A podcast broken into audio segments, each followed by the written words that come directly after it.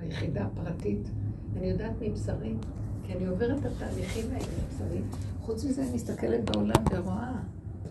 זה ממש כל מכות מצרים, זה המכות שיורדות על תודעת עץ הדת. תרבות עץ הדת חוטפת מכות. מתחיל להתגלות השקר שלה, ומתחיל אה, בריש גלי להתגלות מה מסתתר מאחורי המנגנון, מה מסתתר מאחורי אה, הממסד, מה מסתתר מאחורי כל המשרדים, מה מסתתר מאחורי אה, אנשים מפורסמים, מה מסתתר מאחורי המשפחתיות התמימה, ומה מסתתר מאחורי חינוך, וכל הדברים. אנחנו רואים שהכל מתהפך עלינו, נוגעים בנו. אנחנו חיים בתרבות של שקר,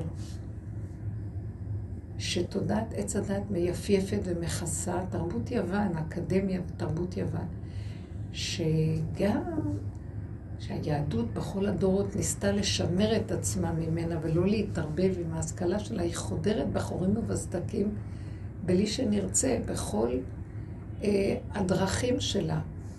וכשאנחנו רואים מה שכתוב במסכת אה, סוטה, שהמלכות תהפך למינות, כפירה, בית הוועד, אה, בית זנות, אה, בגלל שכל היפייפות מתחילה לצאת.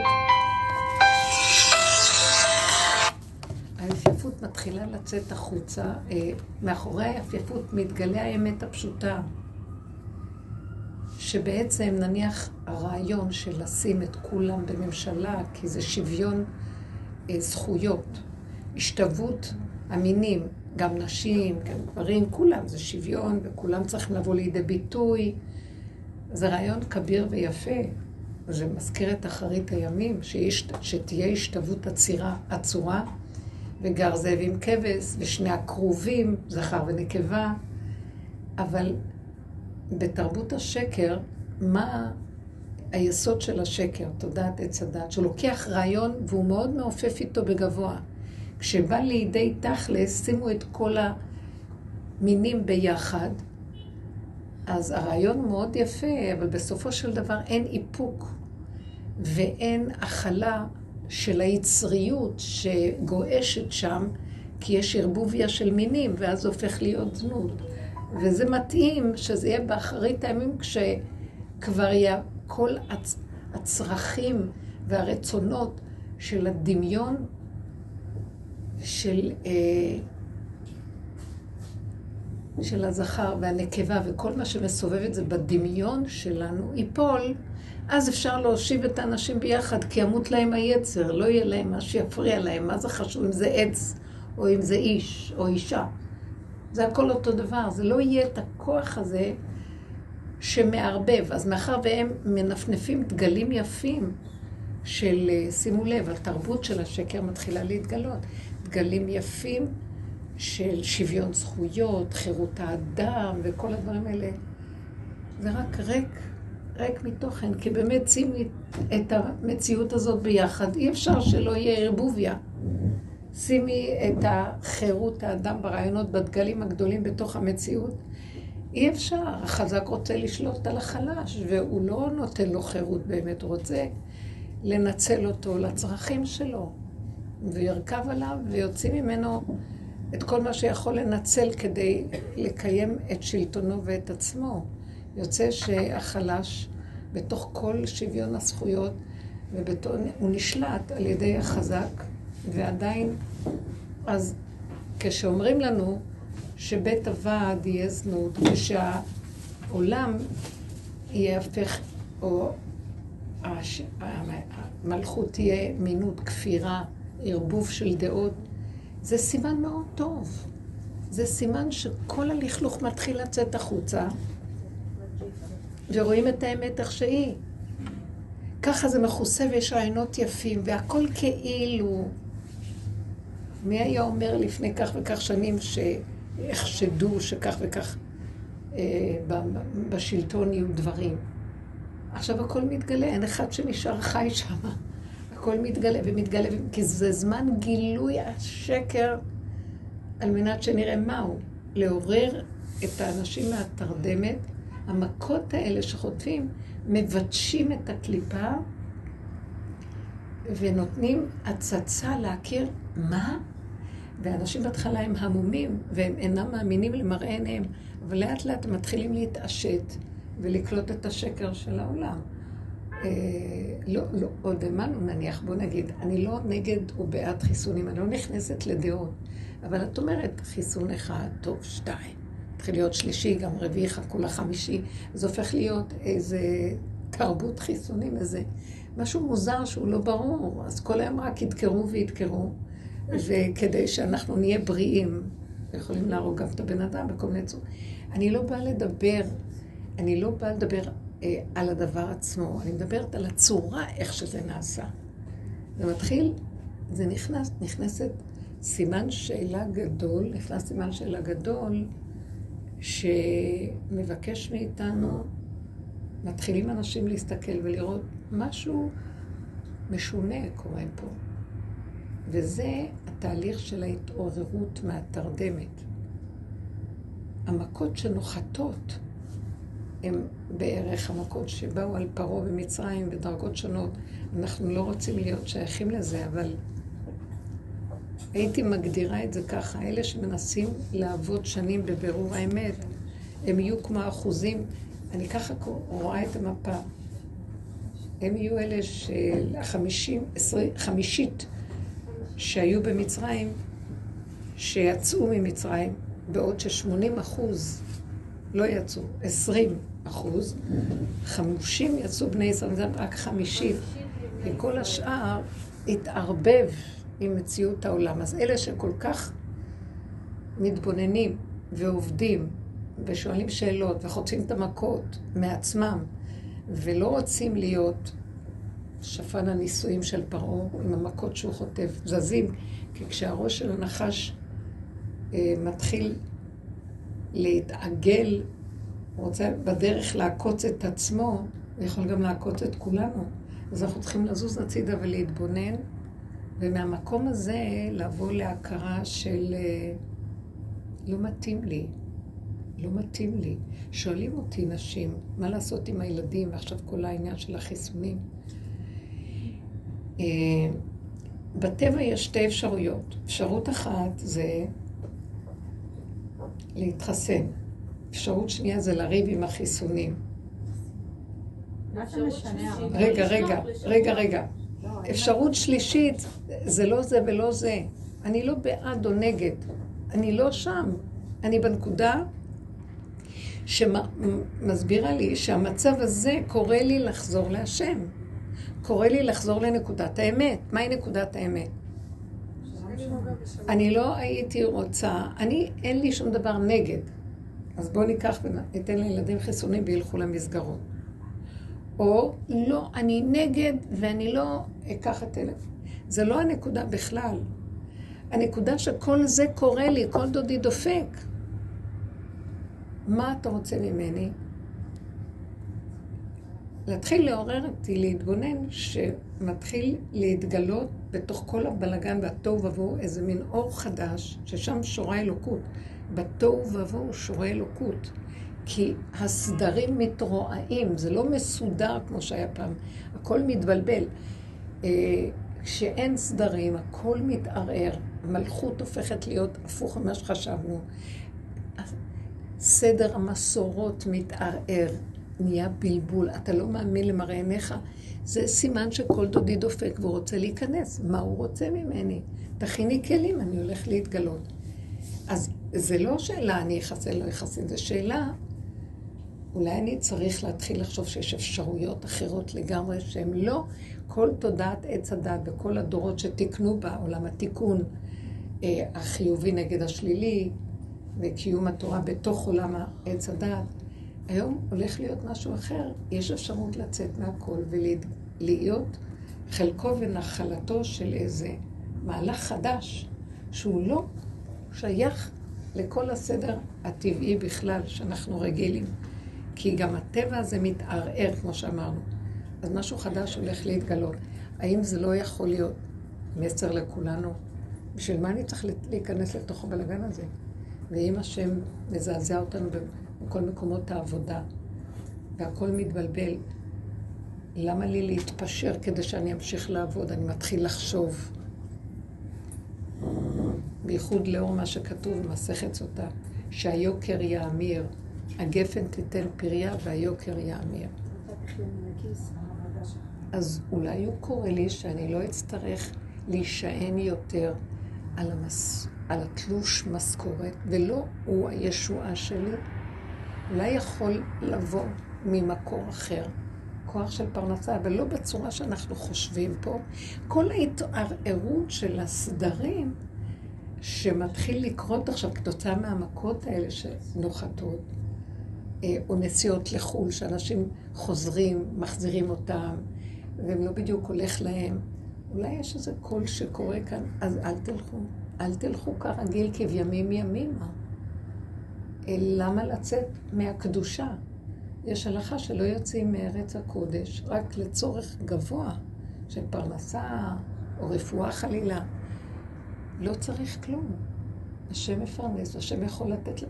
זה לא מקום שאתה, שכבר אתה נוגע בנקודת הקדושה, תלך קצת לבלות בקפריסין, אתה נמצא בנקודה של הקדושה עצמה. מה אנחנו רוצים? זה זמן הבירור של עם ישראל עם המציאות שלו. כל דודי דופק, מי אתה יהודי? כל הדורות עבדת ומסרת את עצמך על עולם התיקון, לסדר את המציאות של העולם, שנוכל להוציא ממנו את הניצוצות מתוך הבלבולים והסדרים המקולקלים של העולם, ולעשות כאן עולם מתוקן. לקראת הסוף, גם בתוך מה שנראה מתוקן ומסודר, הכל מבולבל. אז מה קורה פה? רוצה להגיד, גם עולם התיקון נגמר העבודה. עלו הניצוצות, והתוצאה היא ש... תוהו ובוהו. אז איפה עולם התיקון? נגמר. עשו כבר את התיקונים.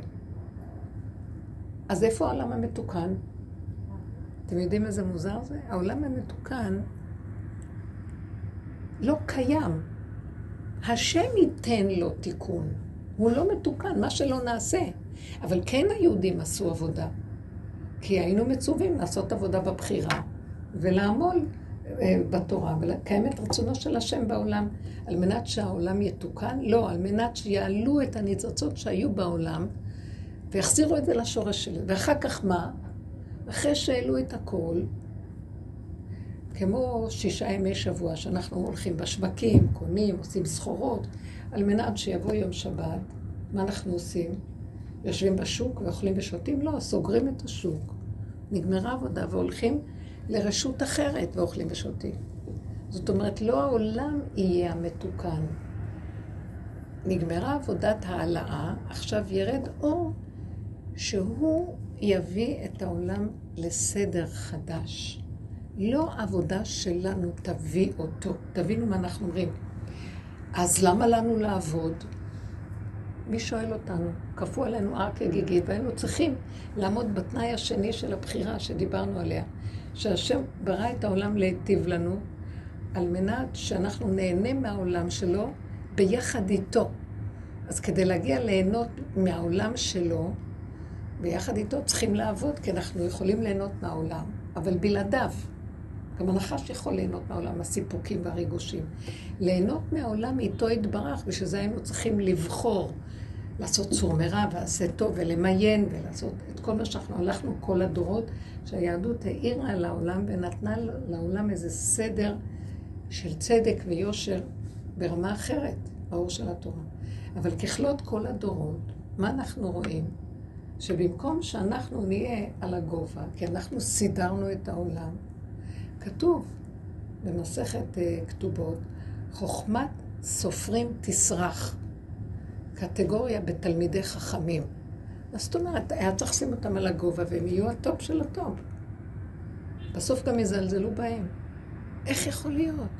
חוכ... חוכמת סופרים תסרח, לא, לא יעריכו אותה, יזלזלו, כי האקדמיה וההשכלות יקבלו מקום יותר. איך יכול להיות אחרי כל החוכמות ועולם התיקון שהשקענו בעולם וכל הדתות יצאו מהיסוד של עם ישראל, מתורת ישראל? איך יכול להיות? לומר לנו שהתוצאה היא לא תהיה שהנה עשינו, אז הנה התוצאה, אחד עוד אחד שווה, הנה התוצאה. עשינו כי צריך לעשות. העלינו דרך זה, העברנו את המציאות שלנו למקום אחר. השאר והסוף, רק השם יאיר כאן אור אחר שיסדר את הכל. אנחנו לא יכולים עם אור הדת, אפילו לא בתוך האור של התורה כמו שאנחנו, שיש לנו אותה בגלות, לא יכולים לעשות יותר תיקון ממה שעשינו. והאור הגנוז שיגיע עוד פעם מחדש, כמו בלוחות הראשונים, זה מה שיעשה את התיקון הכללי הסופי. זה כמו שאנחנו עבדנו בעבודה. ונכון שהיה לנו הערה בתהליך של העבודה, והרגשנו ששכינה איתנו. אבל הרבה פעמים הבנות היו אומרות, כמה עבודה אנחנו עושים ואיפה התוצאה? נכון שבסוף נשאר כאילו... אז איפה כל הזרי דפנה וההילה שהדרך הייתה צריכה להביא לנו, נכון? הרבה שאלנו את זה. לא רק בלי זרי דפנה, גם ביזיונות. ביזיונות, חרפות, צער. בכל אופן אנחנו ממשיכים. למה? כי אנחנו יודעים, קרה כאן משהו, אנחנו יודעים שיש כאן שכינה, אבל השכל מתחיל להתבונן ולהבין שיש כאן משהו אחר לגמרי, התוצאות יהיו משהו אחר. העלינו את כל הפגמים, את כל האורות שהיו לנו. אני פשוט מדרגה לדרגה הרגשתי שאני הולכת ומתרוקנת, השכל נגמר לי. אני נהיית יותר כמו מדבר שממה, לא מעניין אותי דברים, הריגושים, הסיפוקים מתבדלים ממני.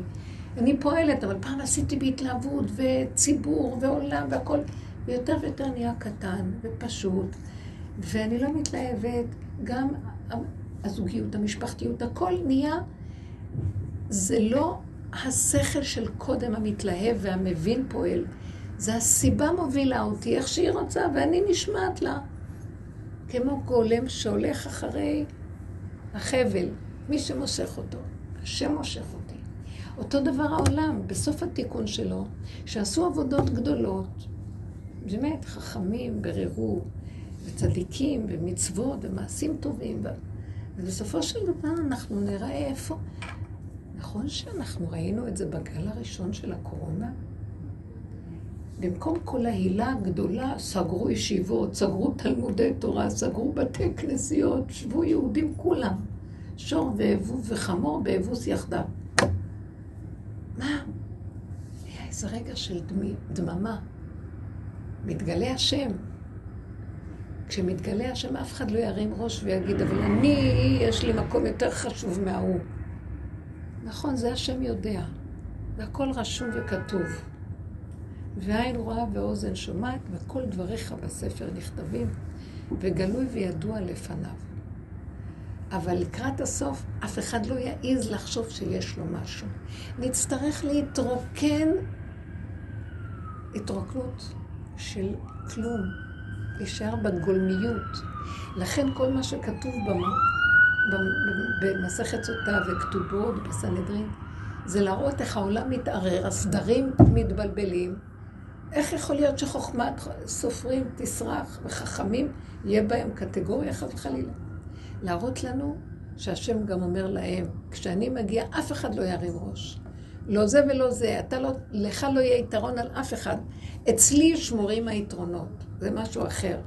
חוץ מזה, זמן גילוי של השם, וכל באי עולם באים לפניו כבני מרון. ראשו של זה, בזנבו של זה. אין יתרון לאף אחד. ואם רק מי שיחשוב שיש לו יתרון, יגידו לו, בוא הצידה נבדוק אותך. אם יש כיסוי מאחורי הדיבור שלך. אוי לנו מיום הדין והתוכחה. לכן בראש השנה אנחנו באים בביטול, לא בתחושה של יש ועצמיות כלשהי. כי לא נעמוד בדין, כי לא יצדק לפניך כל חי. אם כן, מה שאנחנו כאן רואים, שלקראת הסוף זה המהלך שיקרה בעולם, וההכנה שלנו היא למקום הזה. איך להכין את הכלים להיות לא נגועים, מוותרים, ריקים, מקבלים, מקבלים את הכל איכשהו כהווייתו כאן ועכשיו, ולא נותנים למוח לבלבל אותנו, כי הוא יכול להיפתח לנו ויהיה לנו כאבים. מה זה מה שמגיע לי אחרי הכל? ככלות הכל? איפה המעמד, הכבוד? קצת. שום דבר, זו שעה מאוד מאוד יפה. שמה, זו שעה ש, שיש גילוי שהמלך מגיע לא ברעש השם. שקט, הס כל הארץ מפני הופעתו. הדר גאון עוזו מתגלה. אף אחד לא יכול לראש, זה חוק אחר. על כן, אנחנו עכשיו בתרגילים שלנו של הסוף. אה, גלות מצרים הולכת להסתיים. מצרים בשבילי ופרעה, כמו שדיברנו, זה תודעת עץ הדת. מטריקס, בסדר? זו מילה שמשתמשים בה. הכל הולך ליפול. הכל מתרועע. אורורה התרועעה ארץ, והתנודדה כמלונה, וכבד עליה פשעה, ונפלה ולא תוסיף קום. אז יפקוד השם על, על צבא המרום בשמיים ועל מלכי האדמה על הארץ. יהיה כאן מצב כזה. אז עכשיו, במצב הזה, איפה אנחנו בעבודה? ואני רואה שהתרגילים שהכי נחוצים וחייבים בתהליכים הסופיים זה פשוט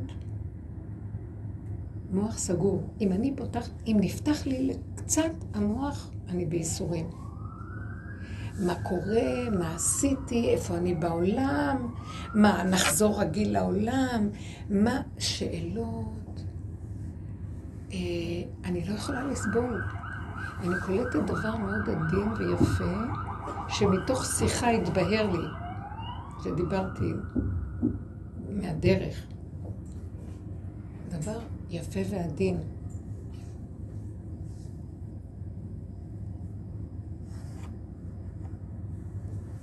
שגילוי האלוקות הוא לא שום דבר ממה שאנחנו יודעים במחשבה הרגילה של החיוביות והטוב וההבנות וההשגות.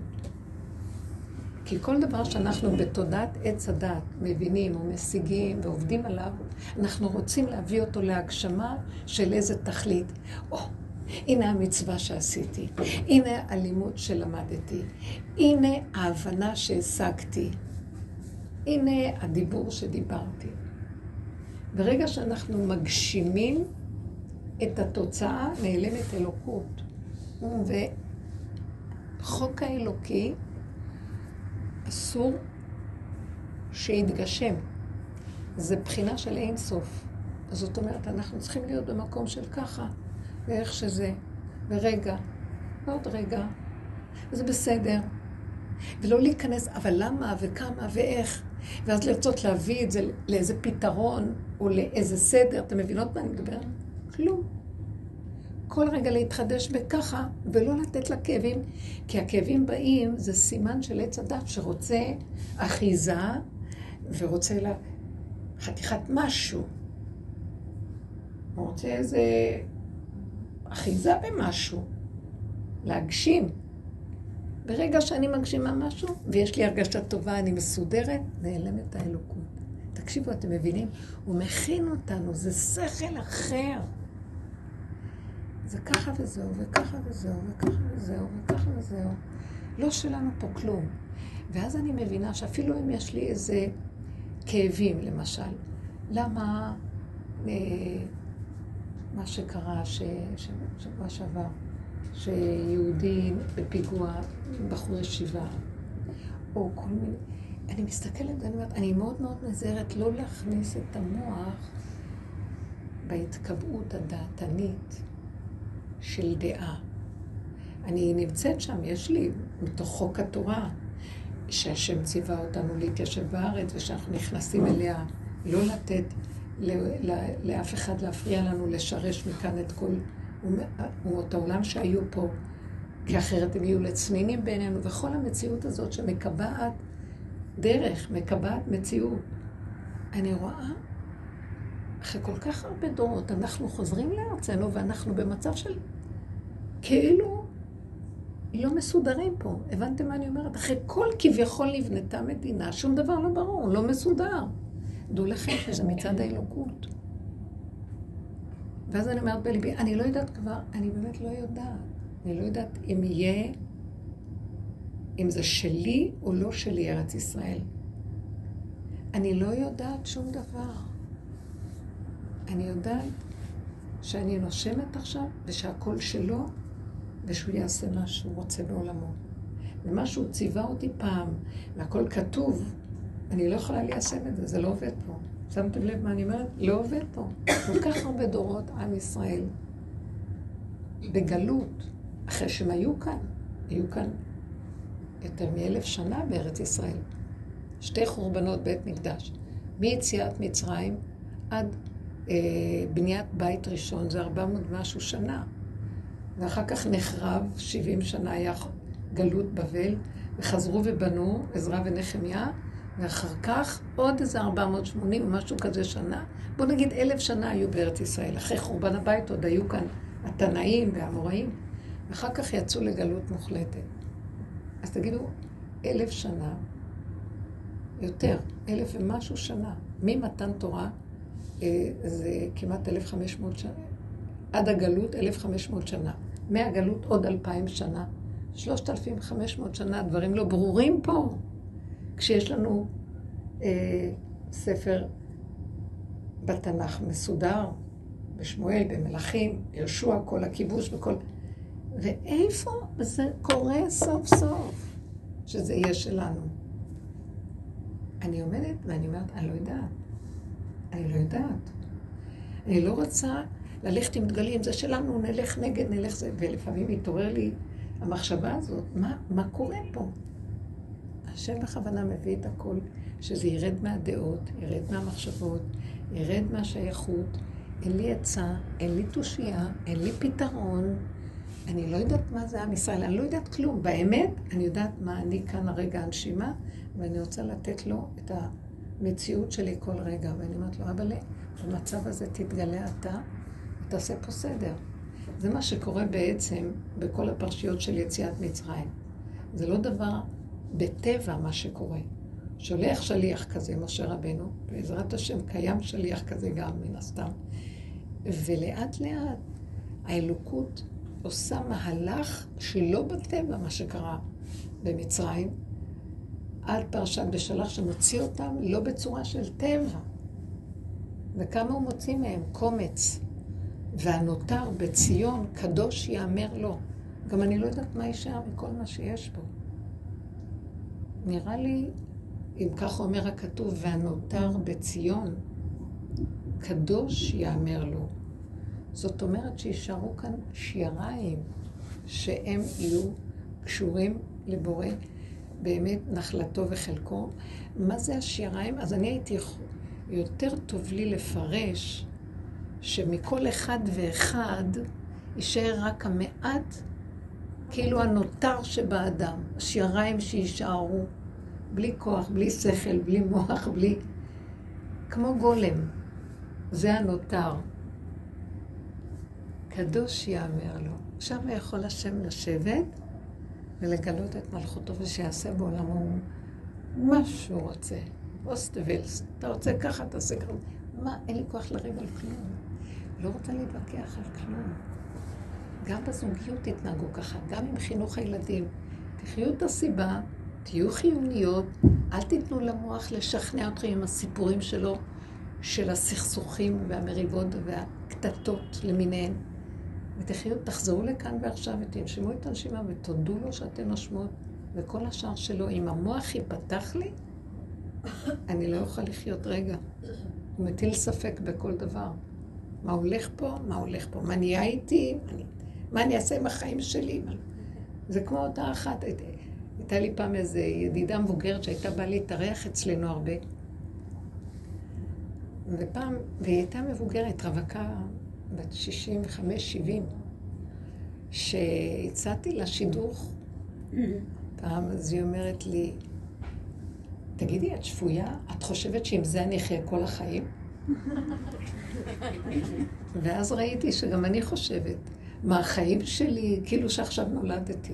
כל אחד חושב שרק עכשיו הוא מתחיל, גם זה בן מאה.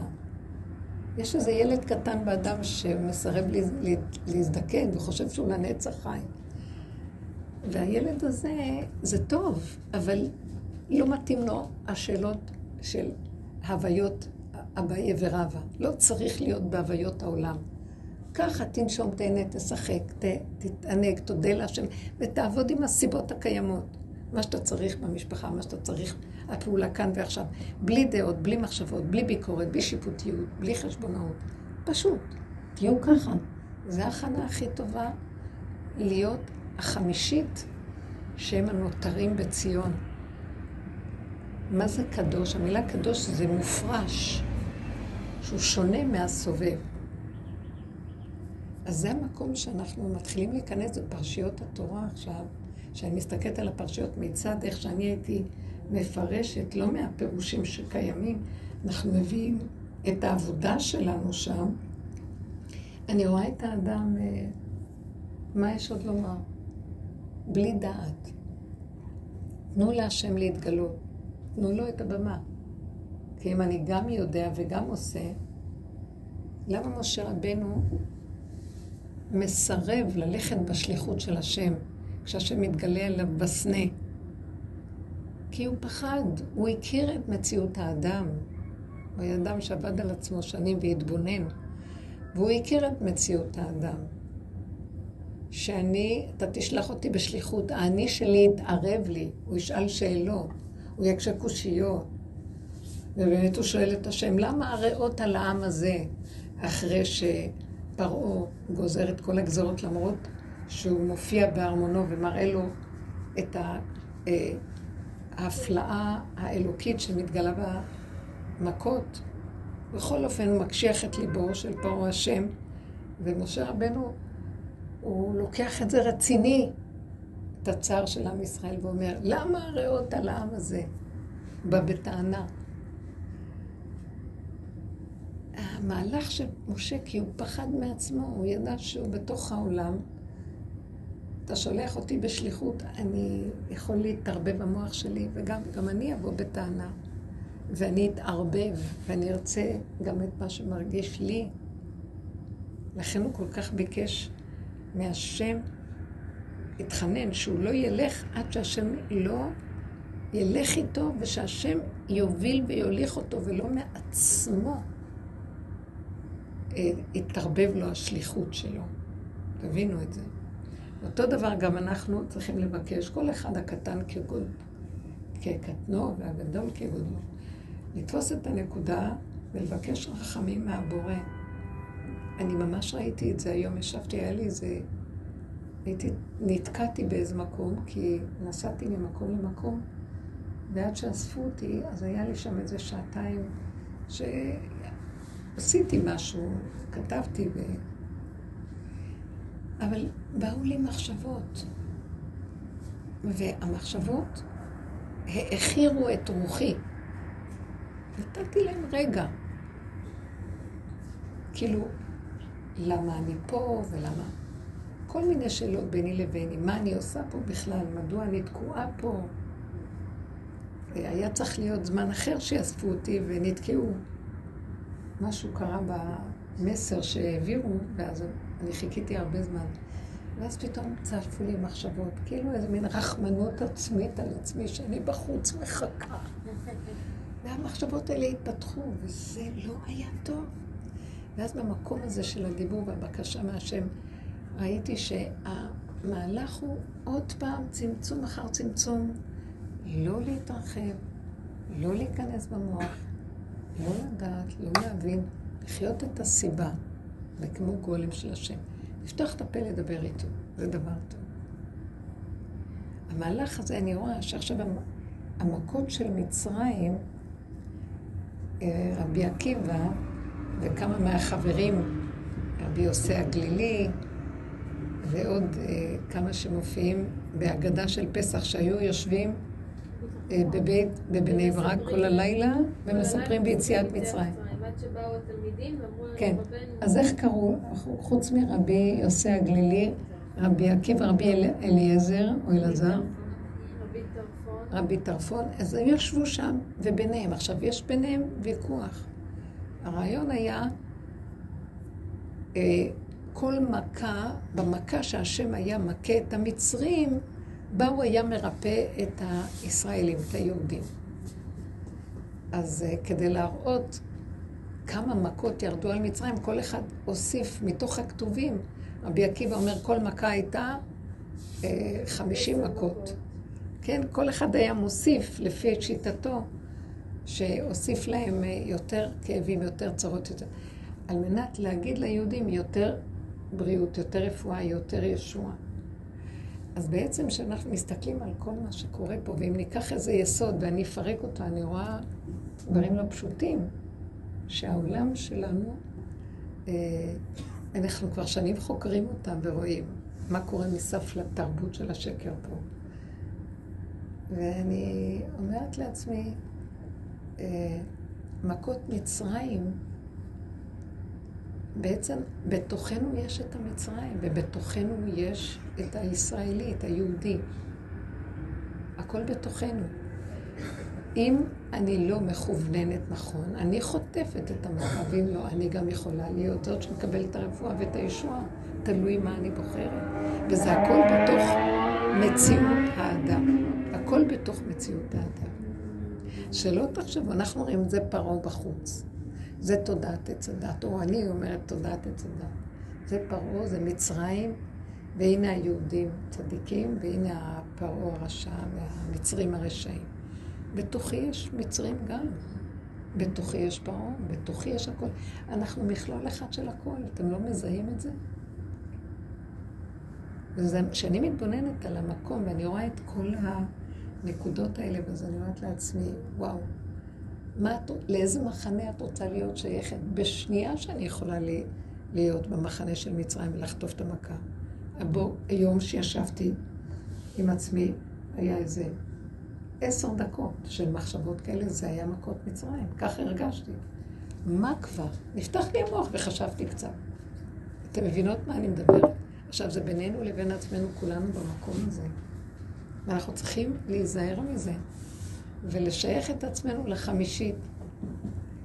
להיות, וחמושים עלו בני ישראל ממצרים.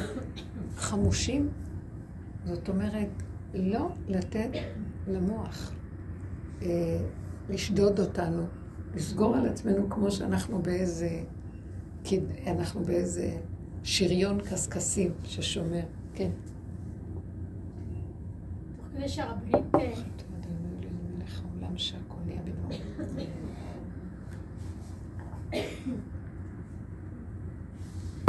זה שהרבנית מסבירה, עולה לי כאילו מחשבה, אז ליצר, ליצר הטוב כרגע אין תפקיד, ואני אתן דוגמה מה אני מתכוונת. היצר הטוב שייך לעץ הדעת טוב מול עץ הדעת רע. אה, יצר טוב, יצר רע, שייך לתודעה של עץ הדעת. ואנחנו, נתנו לנו אותו שם כתפקיד כל ישראל, עם ישראל בכל הדורות, זה לעבוד בעץ הדעת טוב, להיות צדיקים מול הרשעים, אה, ללכת בדרכי התורה מול המופקרות של העולם. כשיהיה מציאות של גילוי השם, שני החלקים האלה יצטרכו להיסגר, כי השם לא ברעש ולא בחושך ולא בכלום, לא שייך לא באור של זה ולא בטוב של זה, זה לא בזה. זה מהלך שהעבודה שאנחנו עושים, היא מפרקת לנו עוד את החיוביות שאנחנו מרגישים שזה מה שיש בעולם מול השלילה. כי אלוקות אומרת, אני לא מתגלה לא בשלילה של העולם, ברור, גם לא בחיוביות של העולם, כי זה הכל תחת החוק הזה של עץ אדם. מה שאני מבינה, כאילו נהיה לי הרבה חיכוכים עם עצמי כדי לא לפתוח את המחשבה אז גם אם יזדמן לי איזה סוג של חסד שנגיד כאילו בעבר הייתי רצה לעשות, היום אני אומרת לא. אבל אז אני אומרת, רגע, ואז היצר הטוב מתעורר, תגידי לי ראש, תעשי משהו. ואז אני אומרת, אני מגדילה, זה גודל לי, וזה לא עושה לי טוב, אז אני מתקטנת זה גודל את האגו, כי למה עץ הדעת לא, גם החיובי, גם השלילי, לקראת הסוף לא נשים גם לחיובי? כי הוא גונב, יש בו ישות, אני. וכשהשם מתגלות, מתגלה, אז זה סותר את המלכות של השם. לכן, אדם צריך כאן להגיד שעת לעשות להשם הפרו תורתך. זאת אומרת, לא מפרים את התורה, מפרים את הצורה שעשינו בה. אני לכבוד. אני רץ, אני עושה, אני מתנדב, אני יוזם, אני זה, אני חושב, והמחשבה שלי הטובה היא מובילה אותי לפעול. מבקשים ממני עכשיו לוותר על המחשבה הטובה, לוותר על הכל. ולהיות כמה שיותר בלי תנועה של מוח, או רגש שבא מהמוח, אלא לחיות שהסיבה מלמטה והיא מנחה אותי, היא מראה לי מה לעשות. והכל בקטן, שמא אני אגדל ואגנוב. זה סכנה עכשיו. כי כשבאים לשרש, האור האלוקי בא לשרש את הנחש, הוא יכול גם לשרש אותי יחד איתו. אתם מבינים מה אני אומרת? אז אני צריכה להצטמצם ולהתכווץ כדי שיהיה ברור מי הנחש ומי מי האדם. צריכים להישמר. לכן, בשעה הזאת, גם מצוות, גם אל תעשה טובה עם הצורה שאתה היית פעם עושה את המצוות. המצוות מתקיימות לפי סיבות, בעדינות. ממש בעדינות. בעדינות, כל דודי דופק. פתאום מזדמן לי איזה מצווה, פתאום מזדמן לי איזה צדקה, פתאום מזדמן איזה משהו, ואני עושה מעצמי לעצמי, אני לא יודעת אחרי רגע. אסור לי לחשוב שעשיתי ולהתקבע על משהו, ו... אלא להשאיר את זה לא מגושם, לא שייך, לא מקובע, לא חתום. זה לא שלי. זה נקרא, האין סוף יכול להיכנס שם, כי אין לו גבוליות. מה? שזה יבוא באופן ספונטני ממנו, סיבות. כי זה שלו, לא שלי. ועכשיו, אחרי שאני עושה משהו, אני אומרת, זה לא יכול להיות שזה אני, זה ברור לנו כאן. אתן זוכרות? יש תחושה ברורה שזה לא אני, כמו שאת אמרת, שעלית לדבר, ואמרו לך, ולא הרגשת שזה שלך, כי זה היה שלו. בעוד שכשאנחנו עושים משהו, אנחנו באמת לא מתגאים או משמיצים, אבל אנחנו אומרים תודה, ויש תחושה עצמית שכן עשינו. גם אנחנו לא אומרים, התחושה העצמית היא, כבר אני מרגישה שזה משהו שהוא כבר לא עושה לי טוב. ממש. זה יפה. זה כבר מלווה אותנו תחושה של גניבה, לא הרגשה טובה ולא כדאי לנו. זה מה שאמרתי לכם, שמה מכים את הפרעה הזה. יש גם פרעה צדיק. יש פרעה רשע ויש גם פרעה צדיק. הרבנית הביאה משהו יפה שקצת הראה את התשובה, שאם כן יתעורר היצר הטוב, אז להגיד לו, אם אתה רוצה שאני אעשה זה, תהיה איתי, כמו משה רבנו? כן. הוא אמר לו, אני לא הולך. אם אין פניך או לא תמנו, אל תעלינו מזה. זאת אומרת, הוא אומר גם להשם, שלח נביאה תשלח. הוא מציע פתרונות אחרים, רק לא הוא. אהרון אחי, אני כבר, אני כבד פה וכבד לשון, אני מגמגם. והשם מנסה להסביר לו. הוא רוצה, השם משכנע אותו. מי שם פה לאדם ומי עשו מילי מוכרש או עיוור? אני השם. אתה חושב שאתה מדבר מעצמך? ברגע שאתה מדבר, זה אני מדבר ממך. אתה חושב שזה שרואה, רואה, וזה שעיוור לא רואה? אני זו שעושה לו את זה, ואני זו שעושה את זה, מה אכפת לך? לך ואני אהיה איתך. הוא לא מתרצה. הוא אומר, זה דיבורים יפים, אבל אני מכיר מי אני. מה שרבנו אומר להשם. נכון מה שאתה אומר, נכון. אבל אני מפחד מעצמי פחד מוות. תבינו את היראה של משה רבנו, את ההכרה האמיתית של הפרעה שלו. אתה חושב שסתם הכניסו אותו לפרעה? הוא ידע מי זה פרעה מתוכו. הוא גדל בארמון פרעה. האדם צריך להכיר את מציאותו ולהודות בה ולפחד, להתיירא מפני מה שיש בפנים. כן. אז אתמול אה, עשיתי איזה משהו כזה, וראיתי איך הוא גונב את זה, וואו, איך עשית, ואני מתה מפחד. מרוב הפחד, מישהי נתקעה בי, נפלתי. אבל מה זה נפילה של פדיחה כזאת? וכאילו, לרגע הסתכלתי, אף אחד כאילו לא ראה, זה רק היה להחזיר אותי, הרגשתי כאילו למקום. מה את גונבת את זה, זה לא את בכלל עשית את זה. אבל לשנייה הוא רק התרומם, והוא מפיל אותי על הרצפה של... אה, אשריכם, תראו, אשרי אלה שהולכים, אתם רואים? זה דקויות כאלה שהעולם לא שם לב אליהן. נפתח לנו פתח שאנחנו יכולים דרכו לראות. אה, והמדרגה הכי גבוהה של האדם העובד השם בשיאו זה היראה. היראה, את האלוקים ירא ואת מצוותיו שמור, כי זה כל האדם. מתוך היראה תקיימו. עכשיו, כשאדם מתוך יראה מקיים, אז הוא לא הולך בזכור ובהתנדבות וביזמות, הוא בשמירה. הוא עושה את ה... בשב ואל תעשה, זה נקרא שמירה.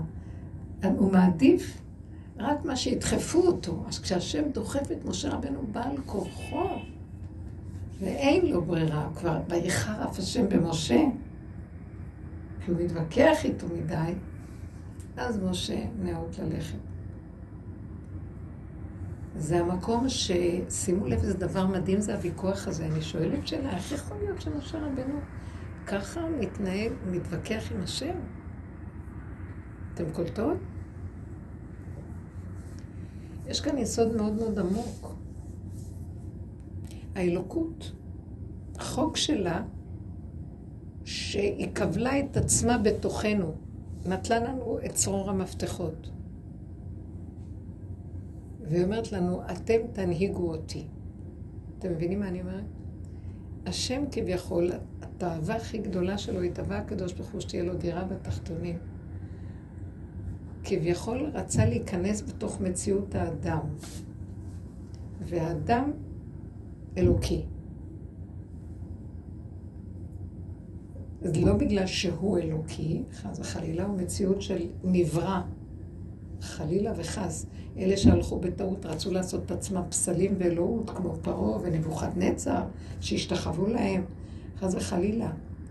אבל הוא רצה שאדם יעשה את עצמו כלי כזה לבורא עולם בשפלות וריקנות, שהבורא עולם ייכנס בתוכו ודרכו מתגשם. והאדם בתוכו יש אלוקות. ואני אמרתי, אלוקים אתם ובני עליון כולכם. זה היה המצב שהשם רצה להביא את עם ישראל במתן תורה, שבכל אחד יתגלה האור האלוקי הזה ויש שלמות האדם. שהאלוקות חפצה להתגלות בתוך מציאות האדם. אז היא נתנה לו להנהיג אותה. זאת אומרת, המפתח בידינו להנהיג. אז משה רבנו, הוא מתנגד להשם. אתם מבינים? כאילו הוא אומר, אני בעל בחירה, אני לא רוצה. אבל בסופו של דבר השם מסביר לו שהתהליך הזה שהוא מקבל עליו את השליחות יגרום שהאלוקות ילכנה השם בקרבנו, שהאלוקות תתגלה בתוך מציאות האדם, ואז יהיה לה קיום בעולם. הוא ברא את העולם לכבודו והוא רוצה להתגלות. ואדם שהולך בדרגות נכונות של ניקיון, של דת, וגם במידות, בעבודה הדקה של היראה, אז דרכו הוא מתגלה. וזה התאווה של הבורא לשכון בתוך האדם. התאווה השם שתהיה לו דירה בתחתונה. זאת אומרת שהנהגת האדם, אם הוא הולך נכון, תקשיבו, הוא מנהיג את הבריאה. הוא אומר וזה נהיה. צדיק גוזר, הקדוש ברוך הוא מקיים. אתם מבינים את הדבר הזה? צדיק גוזר, והשם בתוכו, דרכו מקיים. זה התכלית. אז באיזשהו מקום, כל העבודה שאנחנו עושים, המטרה שלה זה לאפשר גילוי של אור אלוקי. הגילוי הזה צריך, על מנת שהוא יקרה, צריך האדם להגיע לניקיון פנימי אמיתי. אי אפשר לגנוב את הדת של הקדושה. אפשרי להגיע לשם. אבל אין ניקיון. דרקונית, זה אפשרי להגיע לשם? אני מרגיש... קחי את משה רבנו, מה כתבו עליו משה רבנו? מי משה רבנו? הוא אמר, ונחנו מה? את חושבת משה רבנו. משה רבנו אמר, אתם מדומיינים עליי, אתם יודעים מי אני? כלום שבכלום. רב אושר היה אומר על עצמו, אני כלום, אתם רודפים אחרי הכלום שלי. אבל זה לא היה רגע אחד הרבנית שהוא אמר ונחנו מה. זה רגע אחד, אבל כן, הרגע הזה הוא גדול מאוד. הרגע הזה, ועוד רגע, ועוד רגע, וכל פעם רגע. לכן אמרתי, אין לנו יותר מרגע, ואסור לתת למוח להזדקן ולהתיישן בסיפורים, ומי אני, מי לא אני. אני לא מציאות אף פעם. עוד רגע תמחקו, עוד רגע תמחקו, עוד רגע תמחקו, ותישארו ריק, לאפשר את האפשרות של הגילוי הזה. תראו איזה סודות מדברים פה, מי אנחנו בכלל? עלובות החיים, עלובי חיים. דווקא בהם הוא ישכון. עיניי בנאמני ארץ לשבת עמדי. זה דבר גדול. תבינו שהדרך מובילה אותנו לא לגדולות ונצורות, לרגע אחד של אמת שווה כל העולם בשביל זה. ואין יותר עולם חוץ מהרגע הזה. אני לא רוצה לעשות במוח שלי אחד ועוד אחד, שהשם יסדר, זה עולמו שלו, שהוא יעשה עולם. אני, יש לי רגע. אני לא. מציאות, יש לי רק מציאות של רגע. אם היינו חיים ככה, היה שלום בעולם, ולא היינו הורגים אחד את השני. כי אני לא מציאות, וגם השני לא. זה מציאות של בור, זה עולם של בורא, הוא יכול לעשות אחד ועוד אחד ועוד אחד. הוא רשות הרבים, הוא התיקון הכללי. אבל אני פרט קטן של רק רגע. אם אנחנו חיים ככה, קודם כל השלווה והשלום נמצאים שם. ודבר שני, אנחנו עושים לו מקום להתגלות. השלווה והשלום זה ממנו שנתתי לו רגע למקום שאני לא מציאות. כבר יש, אתם לא יודעים איזה שלווה יש. כשאני סוגרת את המוח ואומרת, אין כלום, ויש לי רק כלום, נשימה, ואני כל כך שמחה על הנשימה ומודה עליך כמו תינוק. יש לי חיים טובים. שמח לי, אני יכולה לצהול משמחה. ואין לי שום מחשבה על כלום. שום עול ושום דבר. זה מקום גדול, באותו רגע יש גילוי. אדם שהולך ככה שמח לו, טוב לו, לא חסר לו דבר.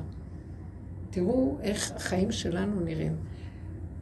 מזוודות של דאגות, של מצוקות חיים, של קושיות ושל שאלות. אנחנו לוקחים על עצמנו הוויות העולם, כאילו העולם שלנו, ומה אנחנו פה. איזה מישהו שסיפר, יצא מן העולם במוות קליני, והוא יצא והוא אומר, ברגע של היציאה שיצאתי והסתכלתי, אין עולם, זה דמיון. אנחנו כלום שבכלום. כמה אנחנו מדומיינים פה. הוא ראה את זה לרגע. הכלום הזה. סליחה. איך אנחנו נחבר את זה לחינוך הילדים? מה נעשה כאילו? מה, מה? איך אנחנו נעודד את הילדים? אה, את- קשורה עם הילדים. לא, איך כי- תעודדי את עצמך? כאילו שצריך לעודד את הילדים. כשאת באה לעודד ילדים. לעודד ילדים למה? אומרים שזה בונה את הילדים, זה חלק מהחינוך. מה? לעודד אותם, לתת להם תחושה שהם טובים, שהם מוצלחים. אה, הבנתי, כן. כביכול, על פניו. אם תהיי עם. השם הם יהיו מוצלחים. לא נכון, זה שקר גדול, זה שקר. אנחנו צריכים לה- להגיד לילדים, לא צריך ל... אנחנו צריכים לתת, תקשיבו, גם לא המילה אנחנו צריכים, אבל uh, בתרבות שלנו, וואו, איזה צדיק אתה, וואי, את כל זה למדת, אין עליך, גדול, וכן הלאה. את לא מאמינה במה שאת אומרת אפילו. אבל- שאת אומרת את זה. לא רק שלא מאמינה, אני... חושבת בדיוק הפוך. כן. את. אומרת כמה הוצאת לי את המיץ עד שלמדת. עכשיו, אני לא צריכה להגיד גם לאלה דברים שליליים. אני רק יכולה, מה, מהמציאות שלי, לחנך את הילד. לא מהמוח שיודע ספרייה ומדקלם אותה, מאלף אותו. זה לא חינוך. החינוך זה שזה צריך להיות קשור איתי. מה אני במצב הזה עם עצמי מקרינה לו, שזה בא מתוכי. אז עכשיו שאת רוצה לעודד אותו, מה הכי מעודד ילד? לעזוב אותו. אני אגיד לכם מה מעודד ילד. שאני טוב לי ושמח לי, אין עידוד יותר גדול מילד שרואה את אמא שלו בכיף, צוחקת, נהנית, שמחה, מפרגנת לו, לא מפרגנת מחמאות של סרק, מתוך החינוך של ההוראה. אמיתי, כאילו. אלא אמיתי פשוט. שמחה, עליזה, אוכלת, נותנת לו מאכילה משקה, מחבקת, אה, מטיבה לו, לרגע. ואם הוא עושה משהו שלא נראה, היא לא צריכה לתת לו מוסר נו נו נו, היא צריכה רק להגיד לו, אם היית מתבונן בעצמך, מה יוצא לך מזה? ומשתפת אותו עם עצמה. כשאני עושה ככה, אני חוטפת מכות, לא כדאי לי. למה שלא תבקש מהשם רחמים? ויש כאלה ילדים שההורים, יש לי בקבוצות, משפחה שאני יודעת שהאימא והאבא עובדים עם הילדים ככה, כי שניהם בדרך. והילדים, למשל, אה, שהיא נתקלת עם הילדה, עם אחותה, ומתחילה, או להתרגז, או שהיא עושה לאחותה משהו אחר, אז האימא אומרת לה, שווה לך? תסתכלי איך את נראית עכשיו. לכי תבדקי את הנקודה שלך. והילדה נכנסת עם עצמה ובודקת. ובסוף היא באה ואומרת, אמא, נכון, אני לא הייתי בסדר, אני פשוט אה, התנהגתי מתוך הגאווה שלי. ילדה בת תשע.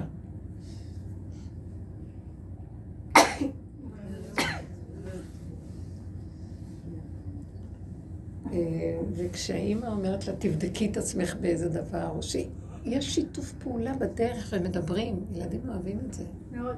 היא לא מפרגנת סתם מחמאה.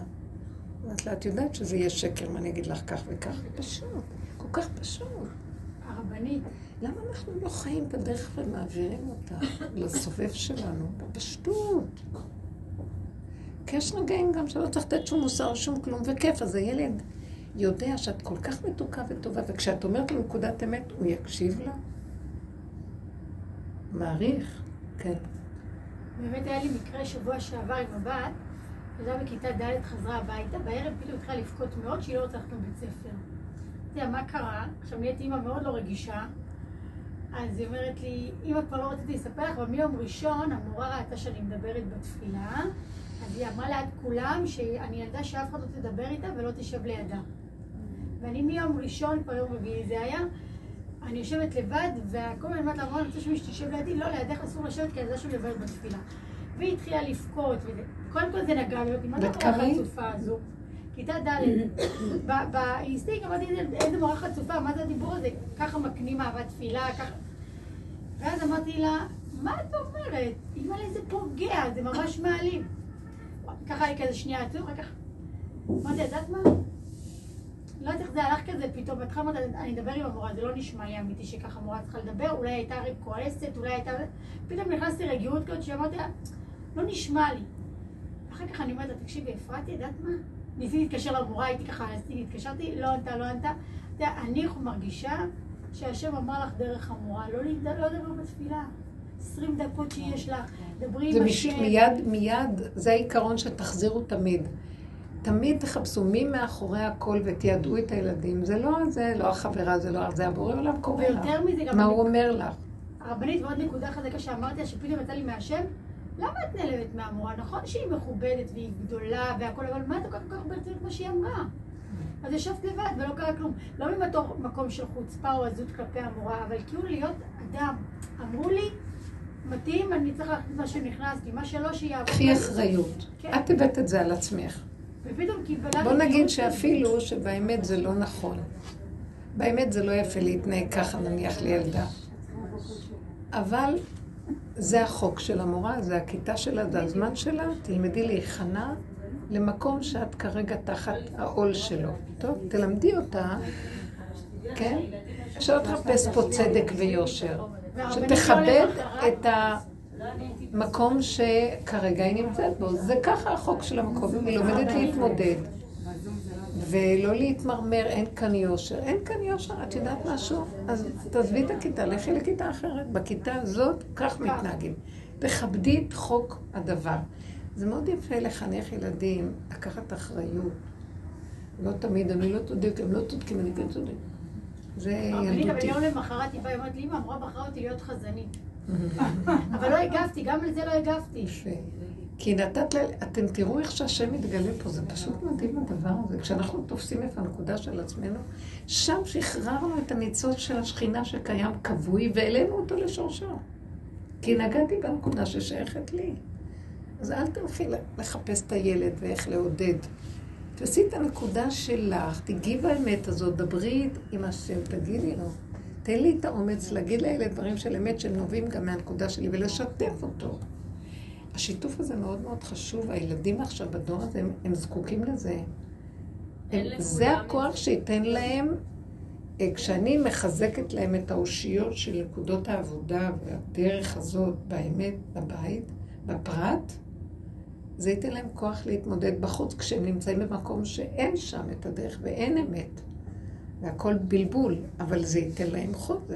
זה מלמד אותם? גם להעלות את הכל למעלה לבורא בדיוק, איך- איך הם לא. נתקלים גם בבעיות, אפילו שיש להם איזה בעיה מסוימת, הם לא הולכים לספר או להגיד או להיכנס לדיכאון בגלל, הם יודעים שמעלים את זה. הם עובדים עם זה, הם. עובדים בילדים קטנים, מאוד יפה עובדים. זה לא יאומן מה שאני שומעת מילדים. גם רב אושר ככה היה מחנך בחצר את הילדים של המשפחות שבאו אליו. לא, לא. כן, הוא היה עובד עם ילדים. והוא לא היה מאשים את הילד, הוא היה תמיד מחפש את הנקודה שלו, ילד גנב בתלמוד תורה, אז הוא אמר, אבל זה אני. כי אם התלמוד תורה, אני ייסדתי אותו, ויש שם ילד שגונב, אז אני צריך, הראש צריך קודם לבדוק למה יצא לו כזה דבר. ההשתלשלות שם, שורשה בסוף מעשה במחשבה תחילה. אז הוא היה מחפש את עצמו, והוא אומר, לא סתם הביאו לי, הביאו לי את המקרה הזה כדי שאני אעשה תשובה פה, ולא על הילד אני אעבוד, אני אסלק אותו מהתלמוד תורה. שימו לב איזה יופי, זה מאוד שורשי, מאוד נקודתי, מאוד פנימי, מעלה את הנקודה, ומתבהרים כל הספקות וכל הקושיות, וכנתינתה בסיני. האור הזה האלוקי של ההתבהרות עושה שמחה, ויש גילוי השם. זה מאוד משמח את הבית, והבית נבנה על אדני אמת ויושר. חינוך עצמי נכון. זה מה ש... זה אמרתי, אלה אנשים שעליהם אמרו, והנותר בציון קדוש יאמר לו. כי הם באים מצד ה... מחפשים את עצמם, לא את השני. אז מה, בדרך כלל היום קורה משהו, מה, ככה המורה אמרה, אני אראה להם, אני אראה... משהו קרה, שלחו לי משהו, אני רואה שמחפשים אותי. מה מחפשים אותי? תחפשי מסר. כולם יכולים, כשמסתכלים על הדבר, השם גם ישלח יחד עם הניסיון גם את המסר שהוא רוצה לידיע אותך מהו. אם תתבוננו, אתם תראו שזה קורה. תדעי מה רוצים, כן. אה, אני מרגישה כאילו בזמן האחרון יוצא ממני מלא רע. מלא פסולת כזה. עכשיו, הרבנית כאילו אמרה לפני כמה שיעורים שאין ביקורת, כאילו לא שואלים שאלות, זה מה שממשיכים הלאה, לא פותחים את המוח. אז באמת אני משתדלת ככה לחיות, אבל רק בגלל שעכשיו כאילו מה שדיברנו בשיעור, אז לא הבנתי כאילו איפה הכלי באמת, אם הכלי צריך להיות עם נקיות, וכאילו פתאום אני רואה מלא פסולת, מלא כעס. תני לזה לצאת. זה יוצא. זה לא שלך, זה פרשיות של מצרים, כל מכות מצרים. הכל יוצא. לא זוזו הצידה, תנו לזה לצאת. אתם לא צריכים להישבר שזה אתם, גם מצד שני, אתם לא צריכים גם ללכת לתקן ולסדר את זה. פסולות יוצאות. קוצים אני מכלה מן הכרם. ודבר מזעזע, שהמדרש אומר שמשה רבנו ראה, המצרים התעללו עלו ביהודים, פרעה היה אכזרי ורשע, והוא לקח את ילדי, יש מדרש, לקח את ילדי היהודים שהיו שם, וטייח בהם את ה... פתאום ורמסס הארמונות, מה שהוא בנה, הרי מסכנו, שזה מזעזע. אז הוא שאל, משה רבנו שאל את השם, איך יכול להיות? אז הוא אומר לו, קוצים אני מכלה מן הכרם. אל תדאג, אני יודע חשבונות ואני יודע איזה סוג נשמות אלה. אתם מבינים? אנחנו לא יכולים, אל תתערבו בעניינים, זוזו הצידה. יש מצבים שלא שואלים, לא מתערבים, זזים. עשינו כל מה שאנחנו יכולים, מה את עוד רוצה עכשיו לדעת? לחשבן. ברגע שתתחילי להיכנס ביקורת וחשבונות, תתני לקליפה כוח. תני להשם עכשיו למגר אותה. אם אנחנו מתערבים, אנחנו מאחרים את הקץ, אנחנו מעכבים את הקץ. מבינים? קוצים אני מכלה מן הכרם. אני מנפה, אני מוציא. תלמדו לא לשייך לעצמכם כלום בביקורת, בשיפוטיות ובהגדרות. זה טוב, זה רע, אני כזה, אני לא כזה. אין אני. ככה וזהו, וככה וזהו. ולרגע יצא משהו, יצא. אפשר, אה, אם יש לי איזה מצוקה מזה, להעלות אותה בדיבור להשם, מבקש, תשאיר אותי, תן לי הסחת הדעת. אבא, זה שלך, לא שלי. זה שלך, לא שלי. אנחנו חסרי אונים. עשינו הרבה. אנחנו קטנים. זה שלך, לא שלי. אני הידיים והרגליים, אתה יכול דרכי לעשות מה שאתה רוצה. אבל איך אני יודעת שזה אתה פועל דרכי ולא אני? המוח שקט, אין לי ביקורת, אין לי שיפוטיות, אין לי ספקות, אין לי בלבולים, לא בא לי על זה יותר, אין לי חשק, אין לי כוח לזה יותר. אל תיתנו למוח להיכנס, הנחש מנסה למצוא מקום להתרחב. תעשו פעולות פשוטות, תהנו, תשמחו, תודו הרבה להשם. תחליפו דף. הסחת הדעת, תעבירו, תעבירו. כן? לא להתעכב מאוד, זה מסוכן עכשיו, זה נושך, זה עוקץ וזה כואב. כן. לפני כמה זמן אני פתחתי את זה על ידה ש... זה נכון או לא נכון. פשוט היא באה אליי הביתה עם הילדים שלה, תאומים קטנים בני שנתיים. והיה לי מלא כלים, ואני אמרתי, במוח שלי כמובן לא דיברתי, רק אמרתי בה, ריבונו של עולם, הלוואי ומישהו יעשה את הכלים, הלוואי והיא תרצה לעשות את הכלים, והיא תעשה אותם. ואני משחקת עם הילדים שלה, פתאום אני שומעת רעש במדבר הזה. אני מסתובבת, אני רואה, עושה את הכלים. אני יורדת אבל לא ביקשתי כלום יורדת. בפרק, במוח העברתי את זה. שהלוואי והיא תעשה את הכלים. ופתאום התקרב, והיא לא נוהגת לעשות כלים הרבנית. היא לא נוהגת לבוא לעזור לי, היא נוהגת רק לבוא להביא את הקטנים שלה ולעזור בלאגן. אבל אותו יום היה לי מלא כלים שכבר לא יכולתי, זה כלים. וגם ילדים וגם זה. אבא זה הלוואי. והיא תעשה את הכלים, במוח אמרתי את זה, לא במחשבה. אמרתי הלוואי והיא תעשה, ופתאום ראיתי אותה שעומדת לעשות כלים. תקשיבו, זה קורה עכשיו, המון בנות מספרות לי, אנחנו עוד, עוד אנחנו מבקשים ודברים נעשים. יש גילוי, אל. תפריעו לא לגילוי. עוד פעם אני אגיד לכם את הכלל, תעבדו עם זה. כן. אל תגשימו, שתגידו, או, הנה, תפסתי משהו. רגע, הולך, רגע, רגע, לא, לרוקן, להסיח את הדעת, להתחדש, לא להתיישן, להתקבע, לתפוס משהו, להחזיק מצב. זה שם הגילוי שלו. העולם שלו ואנחנו כלים ריקים. זה מאוד חשוב, כי ככה אנחנו מסתנפים אליו, והוא מציל אותנו וכורך עלינו את האור שלו, שלא ייגע בנו העולם, כי זה לא פשוט. לא רוצים שיראו אותנו, אני לא רוצה. מבקשת רחמים מהבורא. לא שלי פה כלום, הכל שלך. וישאיר אותנו במסגרות, משפחתיות, ילדים, הכל, אבל לא מתוך רשות, וכוחי ועוצם ידי, ואני יודע, ואני מתווכח. שקט. לא ברעש השם. תודה רבה.